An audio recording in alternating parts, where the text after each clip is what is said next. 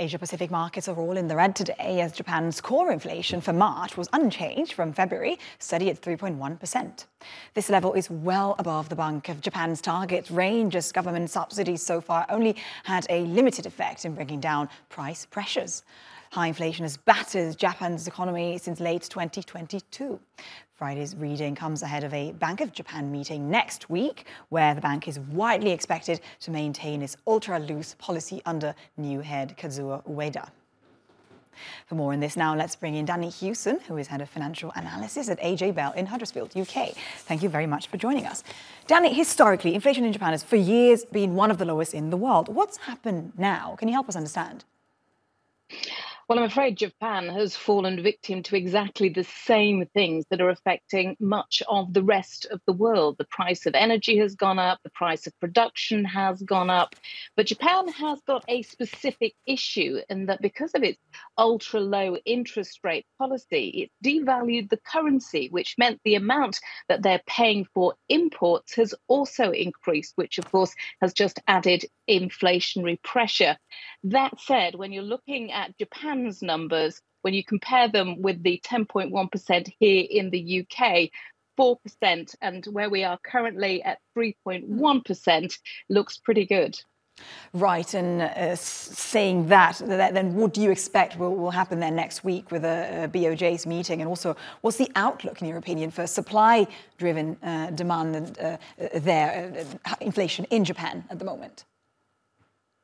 Yeah, I mean, we are expecting next week for the ultra low policy to remain in place. Uh, we think that they don't want to do anything knee jerk, and they certainly don't want to raise interest rates and then trigger a recession, which is something that they've been blamed for previously. Although we do know there is now some appetite for discussions to maybe look at changing things later in the year if wage growth continues apace. As you say, Japan has had ultra low inflation and it did reach a 41 year high back in January, although the last two months have seen it come down a tiny bit. Japan does think that just continuing with the way things are at the moment, particularly if you head into a situation where the rest of the world starts to really slow down, then that could also have an impact on inflation.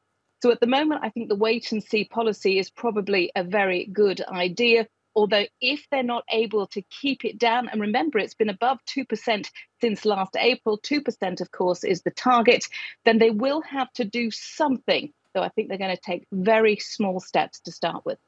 Danny Hewson, thank you very much for this analysis on Japan. And now let's go to other top stories from around the world.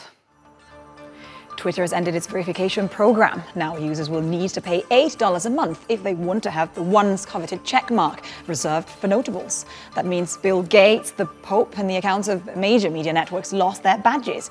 It's been a wild week for Twitter CEO Elon Musk, whose wealth plunged $13 billion after disappointing Tesla earnings. Analysts say Musk's tinkering with Twitter makes Tesla investors uneasy. Chile is planning to nationalize its lithium industry in a bid to boost the economy and protect its environment. President Gabriel Boric said lithium contracts would only be issued as public private partnerships with state control.